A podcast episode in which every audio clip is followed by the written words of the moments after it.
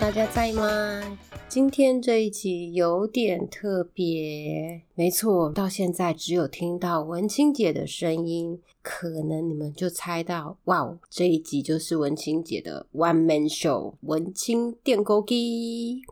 好喽，如果是专心在追踪借问以下的听众，可能有发现，呃，我们三月的第三个礼拜有休息，在搬家，超忙的。上一集跟 Tony 我弟在聊天的时候，他有请我跟大家分享了我从台湾回到洛杉矶发生的一个灾难。这个灾难就是，呃。家里淹水了，而且是非常非常严重，整个家已经进入亚马逊，就是热带雨林的那种感觉，发霉的发霉，香菇的香菇，对，还有我们那天聊到很经典的水蛙们，那在经过了很多不同阶段的处理，哇，终于前两天这个新家已 settle down 都 OK 了，才有时间坐在这里跟大家聊聊天。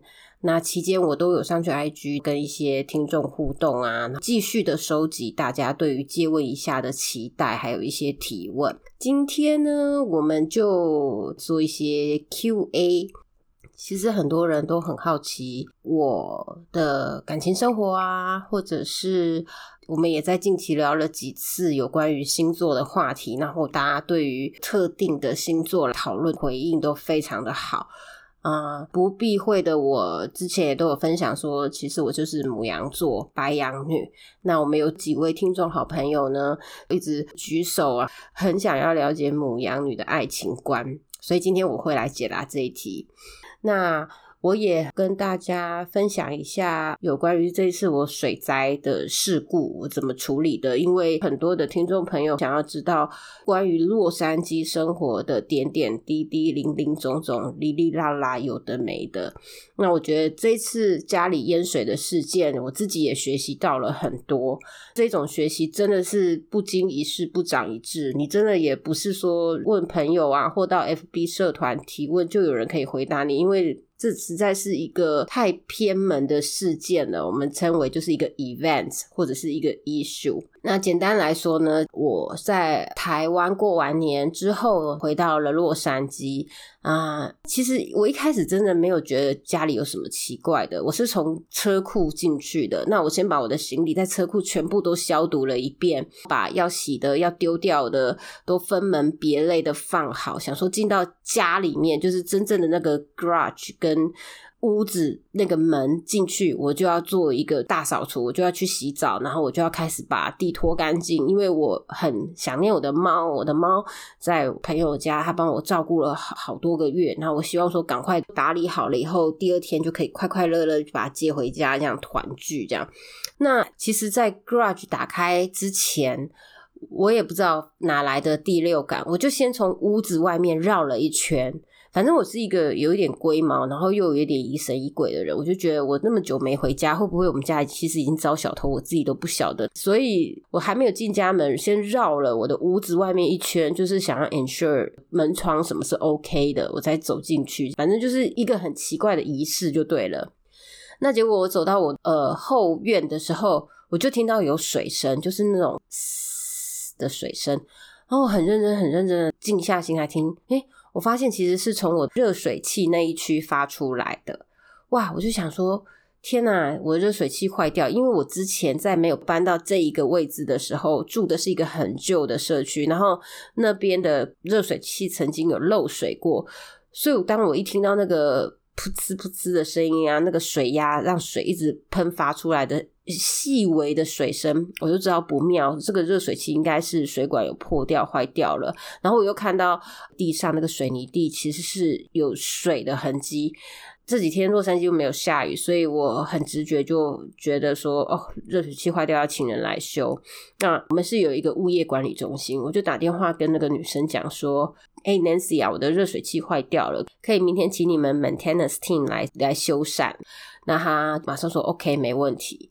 打完这通电话以后，走进去屋子，我就看到地上有反光。那时候我就觉得，哎，这是虾米蛙哥怎么那么奇怪？往里面走才发现啊，原来是从刚刚说那个热水器漏水那个后阳台的门下面渗水进来。我想说，原来水是往屋子里面流的，难怪那个木地板上面印那些什么讲，就是一重一重的水花，应该是用重嘛那个单位，反正就是几颗几颗，就台语就是这样子讲。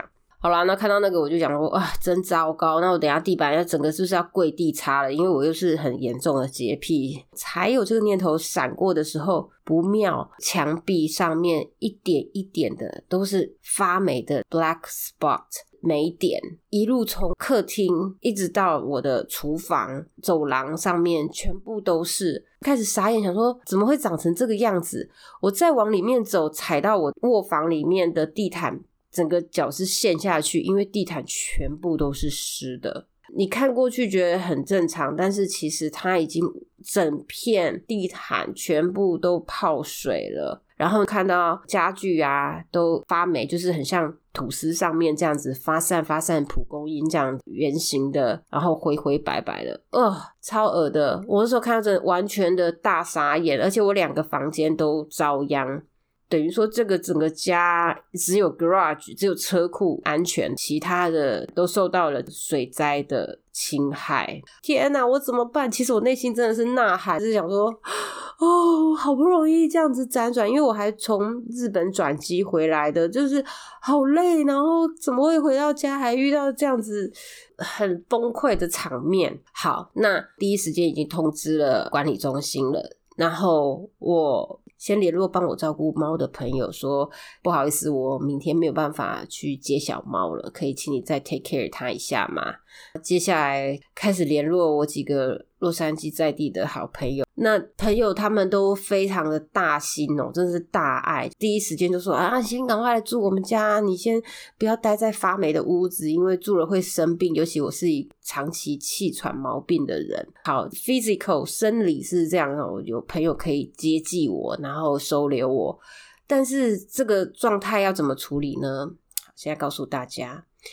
第一时间你要先拍照，最好也可以录一些，比如说十到十五秒的那种 short clip，把所有的状态呢用最简单的方式记录下来。然后呃，严重的程度，比如说像我的卧房角落都长了香菇啊，然后或者是我的客厅的这些呃亲爱的小水洼们啊，厨房的墙面。像毕卡索的创作一样，一点一点的，你知道夏夜是不是星空那样一点一点的那些黑点点的小霉菌，就可以给它拍照下来。拍照下来之后呢，联络你的保险公司，等于是说，当屋子发生了这种 property 的物件的 damage 损坏的话，他们可以负责赔偿。所以在我拍照的时候，我拍了沙发，拍了所有的柜子。然后床，哦，书架、书桌，甚至是电器，比如说像我呃吸尘器啦，然后我电视机，你觉得它有可能已经 damage 的东西，请你都拍照下来。这个现场我能做的事情就是这样子了。然后我那天就连夜再拉着我那两个可爱的行李，就是从台湾 all the way 带回来的行李，再跑到我朋友家去投诉。呃，第二天联络保险公司，把照片寄给他之外呢，你还要做成一张 Excel sheet，因为你要跟他申请 claim，你要去跟他拿那个理赔的情款。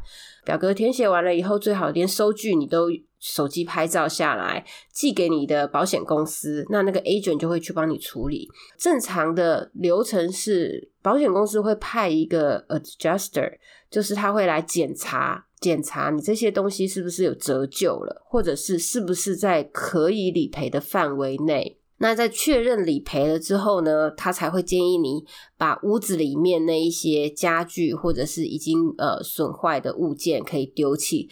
在这个之前，一定要保持全貌，不要去动它。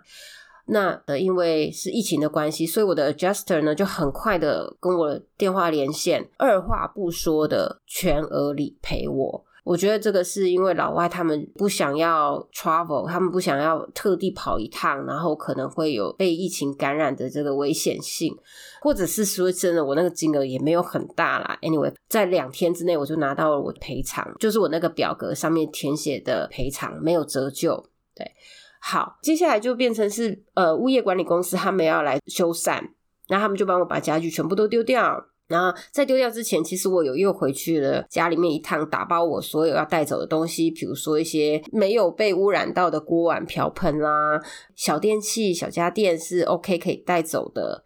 就是我用肉眼去看，觉得他们还堪用，打包出来，衣服、鞋子、包包什么那些都打包出来了。这时候很重要的 tips，我也是在我朋友的提醒之下才知道说要去详读租约，因为我的房子是租的。那你的租约上面，它其实是有写说，当这么 urgent、这么 major 的重大的一个 damage 损害的状态之下的话呢，其实物业管理公司它是有必要。第一，给你一个空间可以去储物，也就是我打包那些堪用的物件，然后还有我的私人物品。再来是，它其实是有必要提供给你第二个单位作为暂时的居所。那其实我这个租约刚好在四月的时候就要终止了，于是我就有在想，说我是不是还要住在这个区域，或者是是不是还要住在这个 community？那跟他们的呃 manager 讨论了以后。他是很果断的说：“哦，我们没有地方可以放你的东西，你你必须得自己想办法。我们也没有另外一个 alternative 的 unit 可以让你暂时的居住。”哦，well，其实这种回复还蛮不近人情的哦，所以我其实心里面就在想，我不想要再住在这边了。那还有就是这个屋子也太烂了吧！我才回台湾呃两三个月就遇到这样的事情，那我就把我的草稿寄给他。那一封草稿标题就是 Early Termination Notice。也就是我要提早解我的租约，里面还写了，其实是依据着我们的租约上面有写了，如果修缮超过一个礼拜的话，你没有给我一个暂时性的住所可以居住。然后也没有提供我有关于在这一方面上面的 support 的话，我是可以有这个权利提早解约，不会被罚钱。除此之外呢，我的房租必须在我当时通知你说热水器已经坏掉在漏水的那一刻之后的房租都要退款。对，然后我就把金额也写上去，就把 email 寄出去了。对。呃，很幸运的，他们就退了我二月大概是十天的房租，然后也没有扣我任何有关于，比如说提早解约的违约金啊、押金，他们已经是全额就退给我了。对，那所以其实整个事件进行下来，除了说身心很累啦，因为你一回家处理这么多，都是要用时间换取来答案的一个过程，很很 struggle，你会觉得很煎熬，也很感谢几个很重要的好朋友伸出援手，然后完全无私、大爱、大方的跟我分享他们的家，分享他们的车子，因为要帮我搬家哈，分享他们的体力，然后分享他们的智慧。法律上面的 idea，然后让我知道说，哇，就算是一个人孤军在洛杉矶，面对到这样子的一个灾难，我也知道要怎么样去处理，然后算是一个 clear cut 干净的解决了它这样子。哦，我就想说，今天既然是文青电工机，就跟大家分享一下这个在台湾可能大家鲜少遇到的状态，然后美国的处理方式是这样。呃，我我只能说，在美国文书的处理很重要。然后捍卫自己的权利很重要。那最重要的就是，其实，嗯，我们毕竟都是外国人嘛，所以在这个中间的沟通，尽量还是要用书写的方式，我我觉得会比较安全一点点。对，跟大家分享，希望不会太 boring 啊。其实很难得的一个经验，但是很累。不过找房子这个也可以跟大家分享。现在因为是。呃，pandemic，美国啊，在看屋啊，没有像以前就是那种哇，welcome welcome，你赶快来到了他们的社区，他们就会开那种高尔夫球场的那种小车子载你去看你喜欢的各个不同的单位这样子。那现在因为疫情嘛，所以要减少人跟人的接触。当然说真的，老外他们根本都很松懈，他们都很不盯紧，你知道？Anyway，现在很多的看屋都是会在网络上。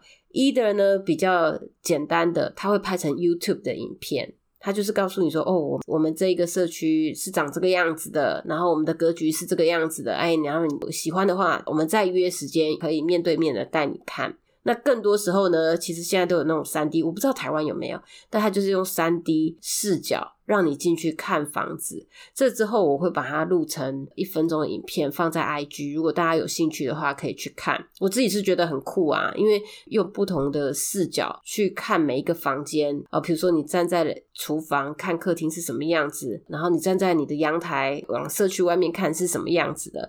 然后还可以有丈量，因为你不能去看实体嘛，它还是会让你在那个三 D 的影片上面有，比如说这一面墙的宽度有多宽，那这个空间是你可以 fit in 你的家具。科技真的是来自于人性哦，也是因为不能够有密集的接触，所以建商或者是这些大的物业管理公司，他们就发展了新的一个看屋的方式，蛮有趣的。好，我跟你讲，刚刚讲了啰里吧嗦的有关于美国遇到水灾怎么办，这个没有兴趣没有关系，你就跳过刚刚的那十几二十分钟。我现在我要来分享母羊女的爱情观。OK，这一题是献给可爱的听众朋友。听清楚了哈，好，我我今天都是以我个人个案来分享啊。对于我而言啊，呃，母羊女他们在谈恋爱或者是爱情来的那个刹那呢，或者是说在拉在更高一点的层次来讲，说碰碰到一个对象的时候，其实我们都有一秒钟贴标的特异功能。贴标是什么意思？贴标就是我跟他有可能，或是我跟他。绝对不可能，没错，就是这样子，black and white，就是这么极端。我们不会有那种说，哦，忽然就日久生情了，你知道，渐渐的浸泡到爱河里，没有这回事。然后我们也不会有那种说，啊，很爱很爱很爱哦，然后又渐渐说还是做朋友好了，也没有这种东西。我们就是一看就觉得这个火花有没有办法蹦起来，或者是不可能。我跟他就是白开水对白开水，怎样都不会有味道的。OK。那贴标之后呢？坦白说，真的很难会再有调整。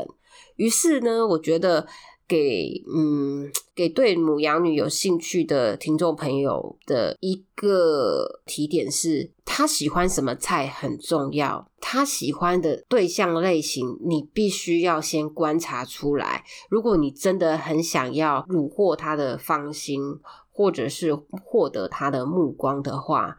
不如你就呃，我们也不要说是不要说是诈骗啦，但是我们就是先对位嘛，毕竟还没有发展下去，对不对？他如果就是母羊女都这么快，嗯，下了一个定论的话，爱情没有办法发展，谁知道是谁的损失？所以我现在要讲的是说，你必须要了解他到底是喜欢什么样子的男人，或者是他是怎么样在观察男人的。哎，你这个你可能就要好好的笔记一下，回到家照照镜子，看看自己是不是可以 fit in 这样子的一个模子里面。否则的话，其实我觉得，如果你不是母羊女的菜的话，追求起来真的很痛苦，甚至是我觉得就是，嗯，是一个很没有意义的行为。比如说像我好了，我有一些特殊的点，是我在评比跟观察男人的指标，比如说。我会去观察男生走路的样子，那个姿态，他手是怎么摆的，然后腰杆子有没有打直，因为我喜欢男生走路的样子是有一个自信的态度出来的。还有一个是手的比例，手掌跟手指是五比五还是六比四？比如说手指比较长，手掌比较窄一点，然后他的指甲，因为我是一个很讨厌留指甲的人。都是这方面有一点强迫症，所以我也很希望对方有干净的指甲。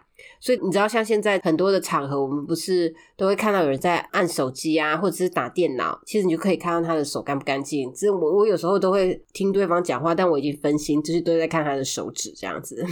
这是我个人啦。那其他的方面呢，我是真的觉得就是顺眼就好。比如说身高体重啊，发线多高啊，肚子多大啊，穿衣服眉形什么的，其实我真的觉得。外表这个东西是会看腻的，真的就是顺眼就好了。呃，所以在这一段我要讲的就是，你要旁敲侧击他对男人的喜好。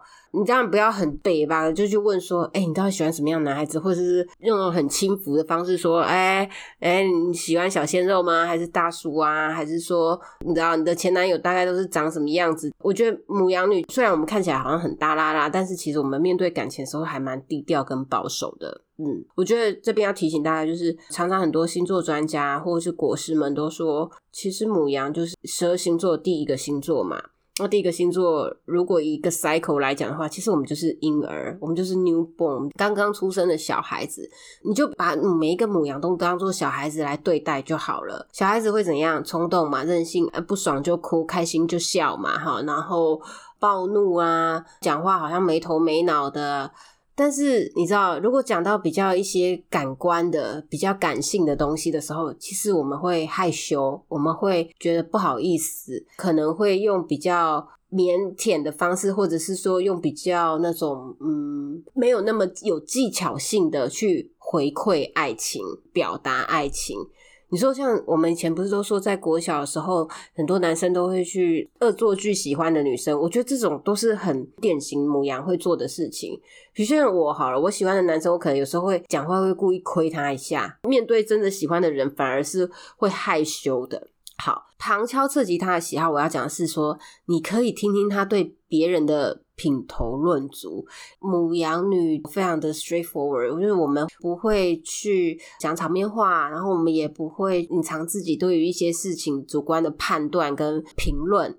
所以你比如说他在讲说，哇，那个哪一个男的讲话怎么那么油啊，又不好笑，无聊死了。哎，那你可能知道说他喜欢讲话稍微比较稳重一点的，呃，幽默感要稍微高级一点的，OK？或者是说，哇，那个男的跟女生相处怎么那么呃轻佻啊，喜欢动手动脚的？哎，那你就知道说他对于这样子的男生是不 appreciate 的，厌烦、讨厌。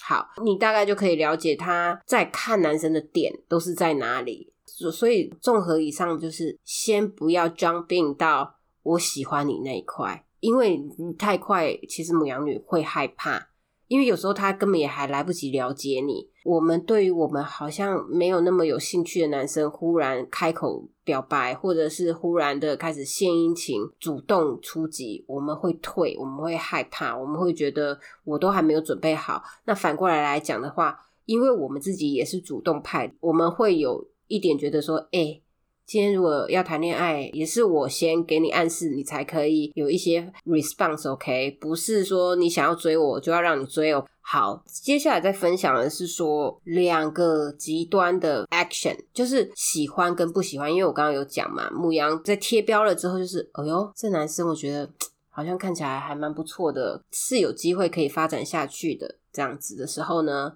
嗯，我自己觉得母羊给的暗示其实是给的又多又快又急，但是很微妙。也就是像我刚刚提到的，其实我们还是小孩子，你知道，我们的手法还是有点笨拙，然后我们也是害羞的，因为我们爱面子，我们怕被拒绝。虽然我觉得我已经咻咻咻咻咻，已经给了那么多那么多的暗示，给你那么多的机会，给你那么多的线头，有没有？就是给那个线，然后你可以拉着，你就像风筝一样，你就可以 catch 到了。但如果对方你是一个粗线条的人，或者是你根本也不 care 我的话，其实那那些机会或那些粉红泡泡是稍纵即逝的。比如说像我们聚餐会，好像不经意的，但是我就会坐到他旁边去对话，就给一些。空间，而且这些空间就是释放着可以延续下去的。比如说，哎，你知道最近好像有一部电影，大家都说很好看哎。那你看，如果说你说说啊，有吗？有哪一片？我就说有啊，好像是叫什么什么的。你知道，有的男生就说哦，那我没兴趣，或者是说啊，那我看过了，或者是说那个那个等 Netflix 有在看吧，那我们就知道没戏唱了。好，那如果男生就是直接就想说，好像是哦，哦，你还你想看吗？那我们这时候就。你知道，就是很像小孩子忽然打赏到一个糖果，我们就会很开心。当然，我们表情不会演出那种流口水的样子，但是我们心里面是啊，我们但我们表情还是会说，哦，好像可以哦。不过我要先看一下我 weekend 有没有空，你是哪一天，还是时间先压下来？你知道，只要我们有再进一步的给一个 confirmation 的话。Trust me，就是有机会可以发展，你一定要抓紧，因为几次下来，如果都被 turn down 的话，母羊女很快那个火花就会不见了，然后我们就会觉得你这个人很没趣，或者是啊，给了那么多的情趣，给你那么多的机会，为什么你还不把握？那就算了，因为呢，我们没有办法忍受。被对方晾着，就互动一阵子，如果化学作用都起不来，也没有到达我们的期待值的话，我们都会立刻冷却。母羊座有一个很重要，就是我们很讨厌跟别人一样。我不知道是不是只有我啦，好，或者是说我们家啦，因为我知道同龄物也是这样子，我们很讨厌我们变成普罗大众的其中一员。我们喜欢独特感。这边呢，我要跟大家分享一很棒的一个例子，就是我不晓得大家看过去年一部大片，叫做《刻在你心底的名字》。呃，还没有看的可以去看，我觉得还蛮催泪的，很纯情的爱。中间呢也是暗恋的桥段嘛。那阿汉呢，他就有这个 Birdy 讲了一句话说：“如果你给我的和给别人的一样，那我就不要了。”这句话呢，其实是女作家三毛她写的句对白，其实就是完全可以形容牧羊对于爱情的执着。在电影里面这段话出现的时候，完全打中我。我就 totally 是这样子的一个人。我以前蛮常跟我的 ex 有讲过，就说我不是要当第一，我是要当唯一 unique，就是独特的那一个。所以你不要哦，没有啊，我最爱你了。No，你就是只爱我，OK，没有别人。那在这边顺道一提的是。刚刚写这个，如果你给我的和给别人的一样，那我就不要的。作家三毛，他也是母羊座的，所以这个完全就是母羊座的人才懂得在爱情里面的那一种独占独霸。就小孩子一样嘛，我就说了，母羊座就是小孩子，小孩子就是想要独占父母的眼光啊。他希望爸爸妈妈只爱他一个人，就算有兄弟姐妹，so what？我就是要当最有那那个人。所以不是还有一些小孩，如果得不到父母的关注，他就会故意使坏啊。再怎样，就是希望 get attention。好，所以我们跳回来讲，喜欢的话就会很希望互动可以展开。呃，那如果是不喜欢呢？我跟你讲，他如果对你保持距离，四两拨千斤，你讲什么，他就是据点你，不太给模糊的空间。因为母羊女是不收集候补名单的。如果在这个中间穷追猛打的话，我跟你讲更厌烦。就刚提过，我们不可能说有那种渐进式的被感动，我们不可能有一天忽然好像被雷神打到一样，就是。啊，原来你才是我的 Mr. Right，嗯，不太可能哦。也许更狠会直接说，哎，你再这样的话，我们连朋友都做不成了哦。那我是比较社会化一点，我不太可能讲这种话，但我就会冷处理。所以，OK，简单来讲，就是你要观察一下他跟你独处的时候，他给你的对话空间，还有他的行为态度，我觉得八成准确，你就可以预测你如果现在展开追求会不会成功，那个指数有多高，或者是趋近于零。讲到这边啊，我觉得最后就是大家一个，就是假如你真的是啊，我没有办法知道是不是会成功诶，我真的抓不准啊，我真的不知道他有没有喜欢我，green light 还是是 stop sign。嗯，在朋友的这段路径这个过程当中的话呢，我觉得因为母羊座非常需要安全感，真的，因为就像小孩子嘛，你知道婴儿就是需要被抱抱啊，被秀秀啊，被关爱啊。